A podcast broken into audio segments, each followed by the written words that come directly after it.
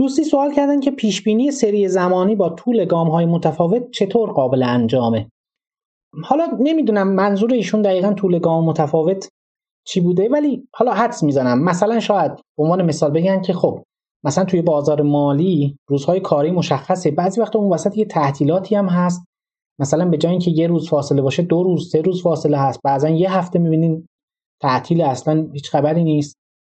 خب چجوریه؟ قبل و بعد اینجا چطوری تعریف میشه؟ ببینید واقعیت اینه که اینجاها دو تا راهکار بیشتر نداریم. یک اینکه شما بیاید اینطوری در نظر بگیرید که اصلا اون وسط مثلا روز تعطیلی وجود نداشته تو اون بازار مالی مثلا.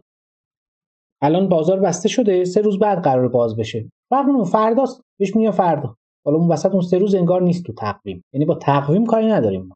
یه راه اینه.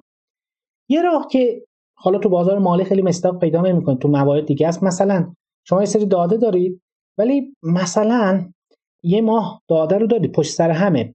بعضی جاها داده درست اندازگیری نشده یا اصلا در دسترس نیست. دو روز ندارید داده رو. قطع شده اصلا. سیستم ها مشکل داشته.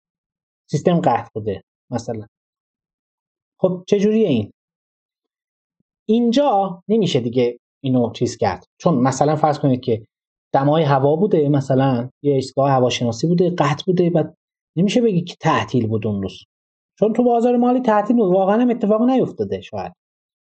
درست حالا اتفاق میفته ما ازش صرف نظر می‌کنیم. چون نمی‌تونم بگیم حالا فرض کن تعطیل نبوده. تعطیل بوده دیگه.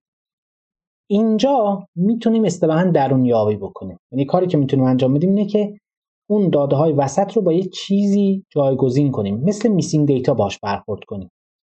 که اینطوری بیاد چی بشه؟